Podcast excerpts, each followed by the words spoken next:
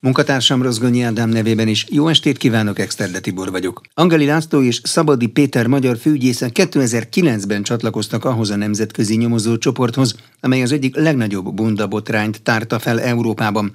Mint kiderült, több hazai és nemzetközi mérkőzés eredményét is manipulálta egy nemzetközi hálózat.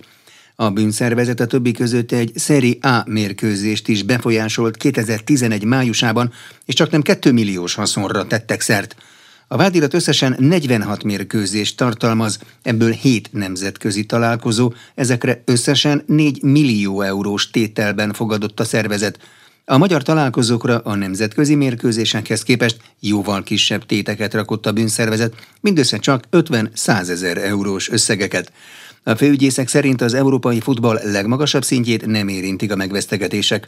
Az ügy részleteiről Rozgonyi Ádám beszélgetett Szabadi Péterrel, a Központi Nyomozó Főügyészség osztályvezető főügyészségi ügyészével. Ebben az ügyben még a Bohumi ügyészség, illetve a Bohumi rendőrkapitányság küldött meg az általuk folytatott nyomozás során keletkezett adatokat a Magyar Labdarúgó Szövetségnek, és a Magyar Labdarúgó Szövetség ez alapján tett a Nemzeti Nyomozóirodánál feljelentést 2009 év végén. Kezdetben ezt a nyomozást a Nemzeti Nyomozóiroda folytatta, ennek a törvényességi felügyeletét pedig a Fővárosi Főügyészség látta el. Később, 2011 tavaszán egy fordulat következett be az ügyben. Finnországban elfogtak egy férfit, aki együttműködött a hatósággal, és beszámolt egy nemzetközi labdarúgó mérkőzéseket manipuláló bűnszervezetről. Ekkor, mivel ennek az ügynek magyar szála is volt, a finn rendőr, illetve ügyész kollégák Magyarországra látogattak. A megbeszélés eredménye pedig az lett, hogy az egyik kollégám még 2011. júniusában kiutazott Finnországba, ahol meghallgatta ezt a szemét, aki együttműködött az ottani hatóságokkal, és ez alapján valóban felmerült az, hogy ennek a nemzetközi bűnszervezetnek magyar tagjai is vannak.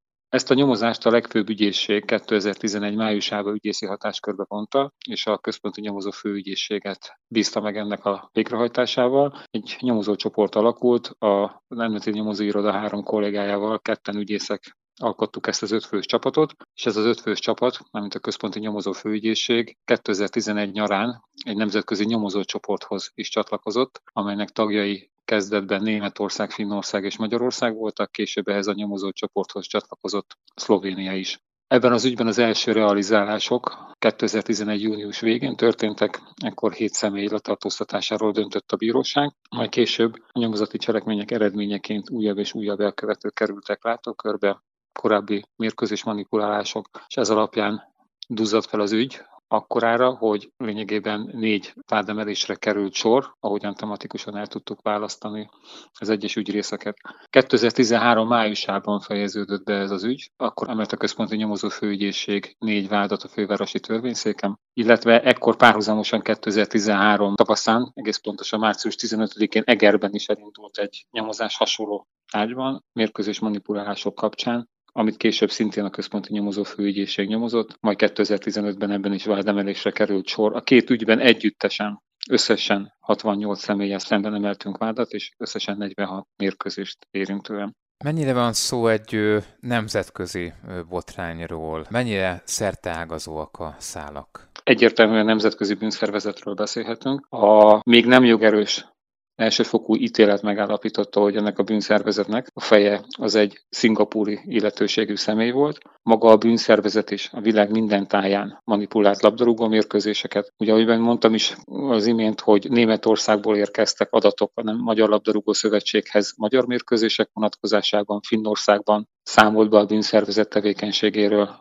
egy szingapúri illetőségi személy, és az ügy tárgyát is olyan mérkőzések képezik, mint például az Dél-Amerikában lejátszott Argentina-Bolívia utánpótlás válogatott labdarúgó mérkőzés, vagy az Észtország-Bulgária Törökországban lejátszott barátságos felnőtt labdarúgó válogatott mérkőzés. Ugyanúgy a vádirat tárgya volt egy olasz első osztályú bajnoki mérkőzés, Finn ligakupa mérkőzések, illetve nemzetközi barátságos mérkőzések a magyar labdarúgó, bajnoki labdarúgó mérkőzések mellett is. Egy ilyen, hát sok vádlottas és hát olyan terjedelmes ügyiratot magában foglaló botrányban ügyben, hogyan lehet hatékonyan eljárni, hogyan lehet hatékonyan felderíteni, hogy pontosan mi is történt, ezt a hát országokon átívelő egyetlen fejleményeket nyomon követni, és aztán hát megalapozott hát döntést hozni majd a későbbiekben a, a bíróság részéről. Ekkor a terjedelmi ügyben és ilyen nemzetközi szállakkal rendelkező ügyben egyáltalán nem könnyű, csak a hazai rendelkezésre álló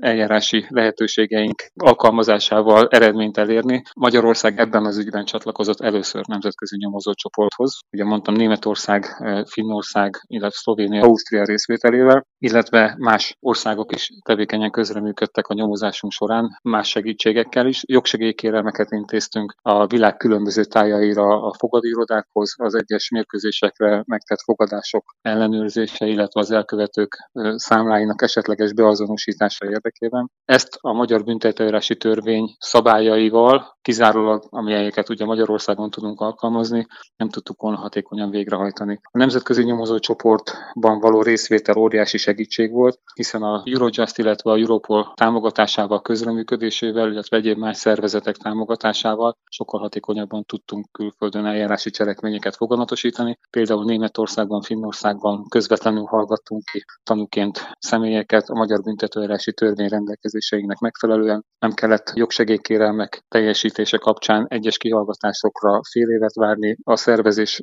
gyorsasága döntötte csak el, hogy mikor tudjuk végrehajtani ezt az eljárási cselekményt. Innentől kezdve rendkívül hatékonyan tudtunk dolgozni, és egy ilyen nemzetközi szállakkal rendelkező ügyben az első realizálások után mintegy két évvel már vádat is tudtunk emelni. Akkor ez az ügy egyébként teljesen lezártnak tekinthető? Teljesen nem tekinthető lezártnak. Az első nyomozás, amely 2000 9 év végén indult még a Nemzeti Nyomozóirodánál, és később a Központi Nyomozó Főügyészségre került. Ebben az ügyben négy vádemelésre került sor. Három ügyrészben már jogerősen döntött a bíróság. A legnagyobb, mondhatni a nemzetközi bűnszervezetet érintő ügyben ilyen olyan okok miatt a bírósági eljárás elhúzódott a 2013 tavaszi vádemelést követően. Abban az ügyben még csak elsőfokú ítélet született a bíróságon, a másodfokú bírósági eljárás még folyamatban. Egyébként alapvetően arról van szó, hogy ugye a mérkőzések eredményeit befolyásolva a bűnszervezet tulajdonképpen ugye így módon jutott nagyobb összegű pénzekhez, nyilván az eredményeket befolyásolva tett szert haszonra, ugye. A játékosok mennyire érintettek? Ilyen esetben? Természetesen az ő közreműködésük nélkül ez nem működött volna. Általában úgy történt egy mérkőzés manipulációja, és ezekben az ügyekben, zömében 2009, 2010, 2011-es mérkőzésekről beszélünk. Ugye 2010 vagy 2009 év végén indult a nyomozás, illetve 2013 májusában került sor a vádemelésre. A mérkőzés manipulációja a vádirati tényállás szerint, illetve egyes ügyrészekben a jogerősen megállapított tényállások szerint úgy történt, hogy a mérkőzés eredményét manipulálni szándékozó elkövetők megkeresték az egyes játékosokat azzal, hogy amennyiben ő és egyes társai közreműködnek abban, hogy a az adott mérkőzés az általuk elvárt eredményt hozza, abban az esetben ők jogtalan előnyben részesülnek. Példaként tudnék említeni egy olyat, hogy megkérdezik az egyik játékost a szervezők, hogy amennyiben közreműködsz abban, hogy a csapatod a következő bajnoki mérkőzésen vereséget szenvedjen, illetve úgy szenvedjen vereséget, hogy a mérkőzésen három-négy gól szülessen, illetve két góllal kapjon ki a csapatod, akkor te, illetve azok a társaid, akik közreműködnek ennek az eredménynek az elérésében, azok fejenként 2500-3000 eurót kapnak. Így működtek közre a játékosok ebben. Akkor játékosok elfogadták ezt az ajánlatot, ha elfogadták az ajánlatot, majd a mérkőzésen mindent megtettek annak érdekében, hogy az elvárt eredmény szülessen, és azt követően át is tudták venni a jogtalan előnyt. Milyen fajta bűncselekményt követtek elők a játékosok? Vesztegetést, egy korrupciós bűncselekmény nem a hivatali vesztegetés formája, hanem gazdasági vesztegetésként hívjuk mi a szakzsargonban. Ez azt jelenti, hogy azért, hogy valaki a kötelességét ne teljesítse vagy megszegje, jogtalan előnyt kér. Ugye itt nem hivatali működéssel kapcsolatos a korrupció, hanem gazdálkodó szervezet dolgozójaként vagy tagjaként, illetve egyesület tagjaként követték el ezt a bűncselekményt. Mi a büntetési tétele ennek a bűncselekménynek? Az elkövetéskori büntetési tétele ennek a bűncselekménynek nem volt olyan súlyos, mint a jelenleg hatályos BTK. Büntetni rendeli. Voltak olyan esetek, amelyek úgymond a gazdasági vesztegetés alapesetét valósították meg, azok csak védségi alakzatúak voltak, két évig terjedő szabadságvesztéssel voltak büntetendők, illetve voltak, amely bűncselekmények csak három évig terjedő szabadságvesztéssel voltak büntetendők az akkori BTK-ban. Ezért is születtek az időmúlásra is figyelemmel olyan büntetések azokban az ügyrészek részekben, hogy végrehajtandó szabadságvesztés kiszabására nem került sor, csupán fel, végrehajtásában felfüggesztett szabadságvesztéseket szabott ki a bíróság. Később a nemzetközi ügyrész érint érintő eljárásban, amely kapcsán mondtam, hogy még jogerős döntés nincs. A másodfokú bírósági eljárás folyamatban van, ott a bíróság megállapította, hogy egyes elkövették a, a terükre ró cselekményt bűnszervezetben követték el, amely a büntetési tételkeret kapcsán súlyosabb büntetés kiszabását vonja maga után. Itt azért 2, 3, 4, illetve legsúlyosabb az 7 éves szabadságvesztés büntetés kiszabására kerül sor, ezek már végrehajtandó szabadságvesztések. Vannak-e vagy lehetnek-e tanulságai ennek a bundabotránynak? Tanulságai mindenképpen vannak, legfőképp az, amíg a nemzetközi legális és illegális fogadóirodák a, a sportágak ilyen széles skálájára kínálnak fogadásokat, addig a manipulátorok a rendezetlen viszonyok között sportoló személyeket mindig meg fogják találni. Szabadi Pétert a központi nyomozó főügyészség osztályvezető ügyészét hallották. A hagyaték nem csak az elhunyt vagyontárgyait, például lakását, autóját és bankszámláján lévő összeget jelenti, hanem ide tartoznak a hitelei, egyéb adósságai is, amiket szintén megörököl az örököse. Azt fontos tudni, tudni azonban, hogy a tartozásokért csak a megörökölt vagyon értékéig felel. Ennél többet nem hajthatnak be tőle, vagyis bukni nem lehet az örökléssel. A tartozásokkal egyedül annak nem kell foglalkoznia, aki visszautasítja az örökséget. Az adósság örökléséről Széchenyi Nagy Kristóffal, a Magyarországos Közjegyzői Kamara jogi ügyvezetőjével beszélgettem.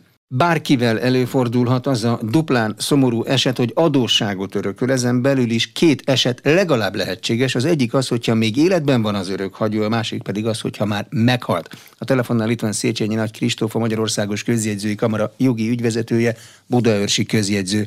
Mit tegyünk, ha azt sejtjük, vagy tudjuk, hogy adósságot fogunk örökölni, és nem akarunk vele, vagy nem tudunk vele foglalkozni? Itt először is meg kell különböztetni azt, hogy milyen fajta adóságokról beszélünk. Most, hogyha a legalapvetőbb különbségeket akarjuk nézni, akkor lehet az egy klasszikus értelemben vett adóság, tehát valaki mondjuk kölcsönt vett föl, vagy adott esetben közmű számáig nem fizette ki. Beszélhetünk eh, zálókötelezettségről, amikor eh, ő nem feltétlenül adós ennek a kötelemnek, tehát nem ő vette fel a hitelt, nem ő tartozik, de ő fedezetet ajánlott fel valaki másnak a tartozásának a biztosítására, illetve előfordulhat olyan eset is, hogy az adott illető kezességet vállalta szintén egy más személynek a tartozása miatt. Ezek mind egy kalap alá vehetők bizonyos szempontból, és mind a három esetkörnek van öröklési jogi vonzata. Itt az utóbbi kettőnél annyit kell tudni, hogy ott sok esetben előfordulhat, hogy valójában az örökségben nincs benne az, ami miatt az a teher keletkezett, tehát egy másik személy gazdagodott a kölcsön a hitel által, miközben mondjuk az örökhagyó csak kezességet vállalt azért, de ő egy fillért nem kapott abból. Ez ugye tulajdonképpen még rosszabb helyzet, mint hogyha egyébként az örökhagyó a kasszájában benne lenne az a pénz, amiből a tartozás keletkezett. Akkor az első feladatunk, ha jól értem, az az, hogy azt megtudni valahogyan, hogy miféle tartozásról, adósságról van szó, és ezután meghozni a továbbiakról a döntést? Nyilván az összegek sem mindegyek. Mindenképpen ez az első lépés. Itt ugye megint több élethelyzet előfordulhat, amikor mondjuk az örökös és az örökhagyó között szorosabb a kapcsolat, szülő-gyermek vagy házastársak, ott általában azért szoktak tudni arról az örökösök, hogy van tartozás, de előfordulhat olyan, hogy mondjuk nem volt túl jó a viszony a felek között, lazább volt a kapcsolattartás, vagy adott esetben évekig a szünetelt. Előfordulhat az, hogy távolabbi rokonok örökölnek, akiknek nyilván még annyira sincs tudomásuk arról, hogy milyen tartozások keletkezhetnek, vagy vannak a hagyatékban, mint az előbbi esetben. Egy dolgot mindenképpen érdemes tudni, hogy ugye említette azt, hogy ugye mi van akkor, amikor még ugye él az örökhagyó, tehát ilyen hetemen ugye még nem nyílt meg az örökség az örökös részére. Én azt mondom, hogy ebben az esetben fölösleges előre rohangálni olyan értelemben, hogy mondjuk lemondani az öröklésről, stb., mert ugye nem tudjuk, hogy ki, ki meddig él. Azt sem tudjuk egyáltalán, hogy mondjuk a gyerek túléli a szülőt, tehát egyáltalán nem biztos, hogy ő rá valaha is meg fog nyílni a hagyaték. Ilyen értelemben én úgy gondolom, hogy ameddig még ugye az adós életben van, addig arra kell törekedni, hogy minél inkább visszafizesse a tartozásait. Érdemes megfontolni olyan eseteket, amikor mondjuk egy bankitel mellé ajánlanak életbiztonságot, biztosítást is, hogy egy hosszú távú hitelnél az is segíthet, hogy mondjuk ott a biztosító megtéríti a hitelnek valamekkora részét. Tehát amíg mondjuk még a életben van az adós, addig ezeket a szempontokat érdemes előre venni. Itt mindenképpen az a célszerű, hogy a tartozás az lehetőleg már a hagyatékot ne terhelje. Igen ám, de Egy átlagember, engem is ideértve, akkor fog egy ilyen kármentő akcióba beszállni, hogyha abban biztos, hogy az örökség végül az ő számára nyílik meg. Ez nem feltétlenül így van. Hát ez, ugye ezt több okból nem tudjuk előre. Az egyrészt az, hogy ahhoz, hogy ránk megnyíljon egy örökség, az első dolog, hogy túléljük az örökhagyót. Na most ez az, amit ugye senki nem tud, hogy mikor hal meg. Isten kezében Tehát, magyarán, szó, Igen. Magyarán szólva, magyarán szólva erre nem lehet feltétlenül bizonyossággal építkezni. A másik dolog az, amit itt ebből a szempontból meg kell vizsgálni, hogy adott esetben ez a tartozás nem mindig az örökhagyó célja volt, hogy keletkezett, hanem adott esetben pont a reménybeli örökös céljára lett fölvéve a hitel. Tehát nem egy olyan eset van, amikor mondjuk a gyermek még hitelképtelen banki zsargonnal élve, és kvázi a szülő azért vesz föl hitelt, hogy a gyerekének vegyen ingatlant. Ez ugye egy olyan élethelyzet, főleg akkor, hogyha mondjuk ennek a, a hitelfelvőnek több gyereke van, ami a családon belül okozhat feszültségeket, és ezeket mindenképpen e, érdemes előre valamilyen szinten rendezni. Azt azonban tudni kell, és itt a, sajnos az adóssággal kapcsolatban van egy olyan fontos dolog, hogy azt nagyon nehéz, vagy nem is nagyon lehet előre kvázi leszabályozni, e, hogy a megörökölt adósságok itt terheljenek, mert az a törvény szerint eh, valamennyi örökös terheli az örök részeik arányában. Tehát ilyen értelemben olyat nem tudunk kikötni, hogy ezt és ezt a hitelt, ezt csak az egyik örökös örökli. Ez ugye hitelezőnek az érdekét is érteni, mert neki ugye az a érdeke, hogy a, az, az örökhagyónak az összes jogutódja tartozzon neki az összeggel, hogy neki ugye a kielégítése az biztos legyen. Éppen ezért ezt nem tudjuk szabályozni, viszont más módon azért lehetséges az, hogy adott esetben az a gyermek, aki mondjuk ebből a hitelnek a kedvezményéből nem részesülő, valamilyen más juttatást kapjon az örökhagyótól, akár még az örökhagyó halála például egy ajándékozási szerződés keretében. És akkor azt viszont nem fogja terhelni ez a tartozás. Tehát ilyen értelemben akkor, amikor mondjuk az örökhagyó valamelyik gyermeke javára vagy érdekében lesz föl hitelt, és másik gyermek is van, akkor érdemes ezeket a kérdéseket mindenképpen a maga részletében átbeszélni egy jogász piaccal, mert itt még van lehetőség arra, hogy olyan vagyonelemeket vázi kivonjanak abból a körből, ami adott esetben a hitelnek a tágabb értelemben fedezetét képezheti egy hagyaték tartozásként, amit mondjuk nem akarnak, hogy azzal is a rokonság helytálljon, ha majd az adós meghal. Van-e emberi esély arra, hogy az adósságot kívülálló valamilyen módon felmérje? Ingatlan esetén elég kézenfekvőnek tűnik egy jó ingatlan nyilvántartás de hát másfajta adósságok is lehetnek. Hogy kell ennek nekiállni? Itt ugye, ha most áttérünk már arra az esetre, amikor az örökhagyó elhalálozott, akkor minden esetben a hagyatéki eljárásnak a struktúrájával kell tisztában lennünk. Ugye a hagyatéki eljárás az a települési önkormányzaton indul meg, ott történik a leltárfelvétel.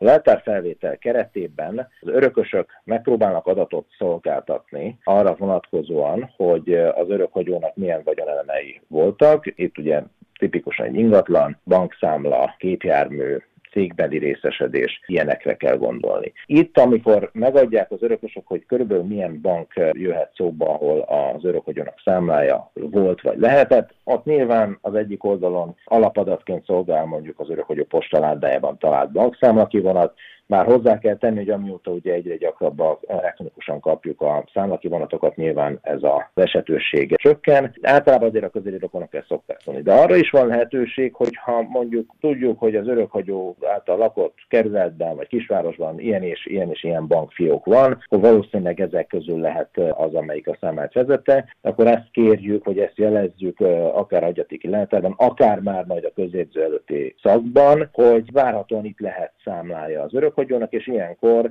eh, mind a leltárelődő, mind pedig, ha már a közjegyzői szakba fordult a hagyatéki eljárás, az a leltár felvétel után történik meg. Széchenyi Nagy Kristófot, a Magyarországos Közjegyzői Kamara jogi ügyvezetőjét, Budaörsi közjegyzőt hallották. Paragrafus. Minden, ami jog. Az Inforádió jogi magazinját hallják. Jó estét kívánok, Exterde Tibor vagyok.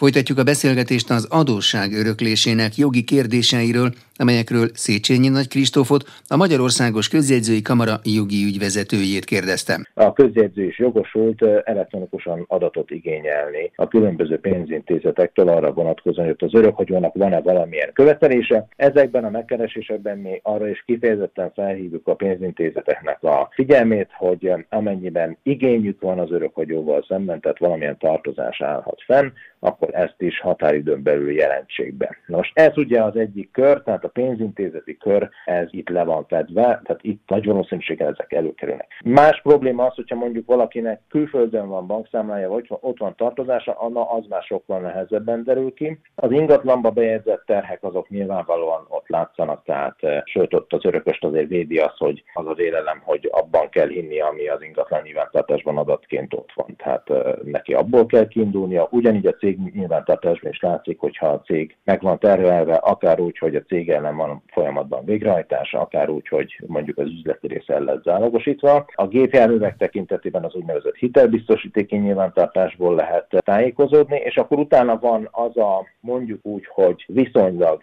szürke zóna, ami nem ingatlanra, nem gépjárműre lett fölvéve, nem bank által hitel, hanem minden egyéb. Itt a baráti kölcsönöktől kezdve az adott esetben már rég faktorált hitelkártya tartozásokig borzasztó széles lehet a, a skála. Itt gyakorlatilag sajnos elő tud fordulni az, hogy adott esetben évekkel később jelentkezik a hitelező, hogy a követelését kielégítse, azt tudni kell, hogy a hitelezőnek ugye az elévülési időn belül jelentkeznie kell, ami általában 5 év. Tehát ez a tartozás jellegétől is függ, de általánosságban 5 év az elévülési idő, tehát hogy az örökhagyó halálát követő 5 évig nem jelentkezik senki, akkor azért abban nagyjából biztos lehet az ember, hogy már nem nagyon kell eh, fizetnie esetleges hitelezőknek. De ez az Úgy öt év, bocsánat, ez az öt év, ez onnan számít, amikor egy feltételezett hitelező az elhalálozásról tudomást szerez, vagy az elhalálozás időpontjától ketyeg? Hát ez igazából e, többféle lehet olyan értelemben is, hogy abban az esetben, amikor már a, ez a hitelező az örökhagyóval szemben sem lépett föl, tehát már elképzelhető, hogy maga az elévülés az bekövetkezik eh, azt követően, vagy az előtt, hogy az örökhagyó meghalt volna. Tehát, eh, tehát ilyen értelemben az elévülés ugye a, az esedékessé válástól, esedékessé válástól e, indul meg. E, mondjuk van egy tartozás, ami 2013. május 8-án jár le, akkor onnantól kezdve elindul az elévülés, és ugye az elévülés viszont nyugszik addig, ameddig az, a hitelező menthető okból nem tudta a követelését érvényesíteni. Most ugye azokban az esetekben, amikor már az örökhagyó halál előtt megindult az elévülés, ott ugye elképzelhető, hogy már az ő életében elévült a követelés. Elképzelhető az, hogy fellép az örökhagyó ellen, csak az örökhagyó akkor már elhunyt, és mondjuk a fizetési felszólítását a posta azzal hozza vissza neki, hogy az örökhagyó meghalt. Na most ebben az esetben ugye neki az a tőle elvárható magatartás, hogy ilyenkor az örökhagyó lakóhelye szerinti önkormányzatot megkeresi, mint hogy ez egyébként meg is szokták keresni e, tipikusan a faktorcégek az önkormányzatokat, hogy értesültek arról, hogy adósok ekkor és ekkor, vagy valamikor elhunyt, szolgáltassanak arra vonatkozóan adatot, hogy hagyatéki eljárása indult vagy sem. E, és ebben az esetben ugye ők becsatlakoznak az adott esetben a folyamatban levő hagyatéki eljárásra, vagy pedig ha a hagyatéki eljárás lezárult, és tudják igazolni azt, hogy nekik jogi érdekük van az adós adata, örökösének adatainak a, adatainak a megismeréséhez, akkor hagyatéki átadó végzésre jelenthetnek be kérelmet a közjegyzőhöz. Tehát ilyen értelemben ezt most nagyon nehéz megmondani, hogy honnan indul, tehát ez esetről esetre függ. Az is elképzelhető, hogy ugye az örökhagyó életében még nem járt le az a tartozás, mert mondjuk egy hosszabb futamidejű kölcsön volt, ott az elévülési idő csak akkor fog megindulni, amikor egyáltalán esedékessé válik a tartozás. Tehát ilyen értelemben valóban azokban az esetekben, itt pontatlanul fogalmaztam, ahol még le se járt a tartozás az örökhagyó haláláig, ott eleve az elévülés is majd később fog megindulni. Egy dolog nagyon fontos ezekben az esetekben, a közjegyzőtől lehet kérni a hagyatéki eljárás során azt, hogy az ismeretlen hitelezőket hirdetmény útján hívja föl, hogy azok a hagyatik eljárásban jelentsék be az igényeiket. Ez, hogyha elmulasztják a hirdetményben történő jelentkezést, ez nem szünteti meg az ő jogukat. Tehát ez nem jár jogvesztéssel, ez nem olyan, mint a felszámolási eljárásban a hirdetmény, ahol ha megadott határidőn belül nem jelentik be az igényéket, akkor a továbbiakban ezeket nem lehet érvényesíteni. Itt ez az örökösnek a helyzetét, illetve az örökösnek a többi hitelezővel kapcsolatos viszonyát rendezi ez a hirdetmény de ez már mélyebben belevisz abba az esetbe, hogy egyáltalán az örökös mivel és hogyan felel akkor, hogyha, hogyha adósságot örököl. Azt mondta, hogy nem érdemes az örökhagyó halála előtt a lemondani az örökségről. Mi van, hogyha tisztában vagyunk az örökség teljes szerkezetével, értékével, és úgy döntünk, hogy nem tudjuk vállalni azt az adósságot, ami abban van. Ez a visszautasítás? Igen, de itt is ugye több dolgot kell megkülönböztetni. A törvény alapján, minden esetre a törvény védi az örököst olyan értelemben, hogy annál nagyobb tartozása nem keletkezhet az öröklés folytán, mint maga az örökség értéke. Tehát ő, neki a felelőssége az örökhagyó tartozásaiért korlátozott, mégpedig, hogyha a hagyatéki vagyontárgyak még a birtokában vannak, azokat mondjuk nem ajándékozta el, vagy nem adta el, akkor az örökséggel, tehát azokkal a vagyontárgyakkal felel kizárólag a hitelezőnek. Ha ezeket már átruházta, vagy elesett a birtokuktól, akkor pedig ezeknek az értékének az erejéig. Ez a főszabály, az egyik a úgynevezett cum viribus, a másik a pro viribus felelősség. E, ez gyakorlatilag 2000 éve, nem véletlenül latin szavakat használnak, ez körülbelül 2000 éve így van. Tehát magyarán szóval a, a jog az megkívánja védeni az örököst, hogy ő ne kerüljön rosszabb helyzetbe az öröklés által, mint előtte volt. Itt kell eldönteni azt, hogy akarunk-e ezzel foglalkozni, vagy egyáltalán nem akarunk foglalkozni. Hogyha e, van egy kisebb tartozás és egy látványosan nagyobb hagyatékot, nyilvánvaló, hogy az ember rendezi ezt a tartozást, és utána pedig kvázi a hagyaték nettó értékével ő gazdagodni fog.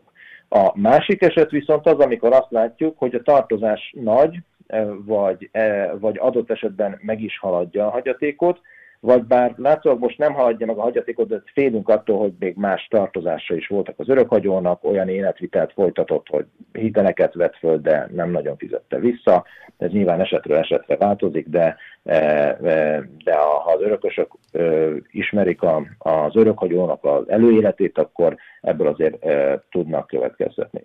Na most itt is van egy olyan álláspont, ami azt mondja, hogy ha még a tartozások nagyobbak is, azért nem utasítom vissza a hagyatékot, mert a visszautasítás az a teljes öröklésből való kiesés jelenti főszabály szerint, tehát ilyen értelemben, ha én visszautasítom a hagyatékot, akkor a két év múlva a kert végéből előkerülő aranyrudakat is visszautasítottam. Pedig, ha tudtam volna, hogy ez a hagyatékba tartozik, akkor nem, nem utasítottam volna vissza.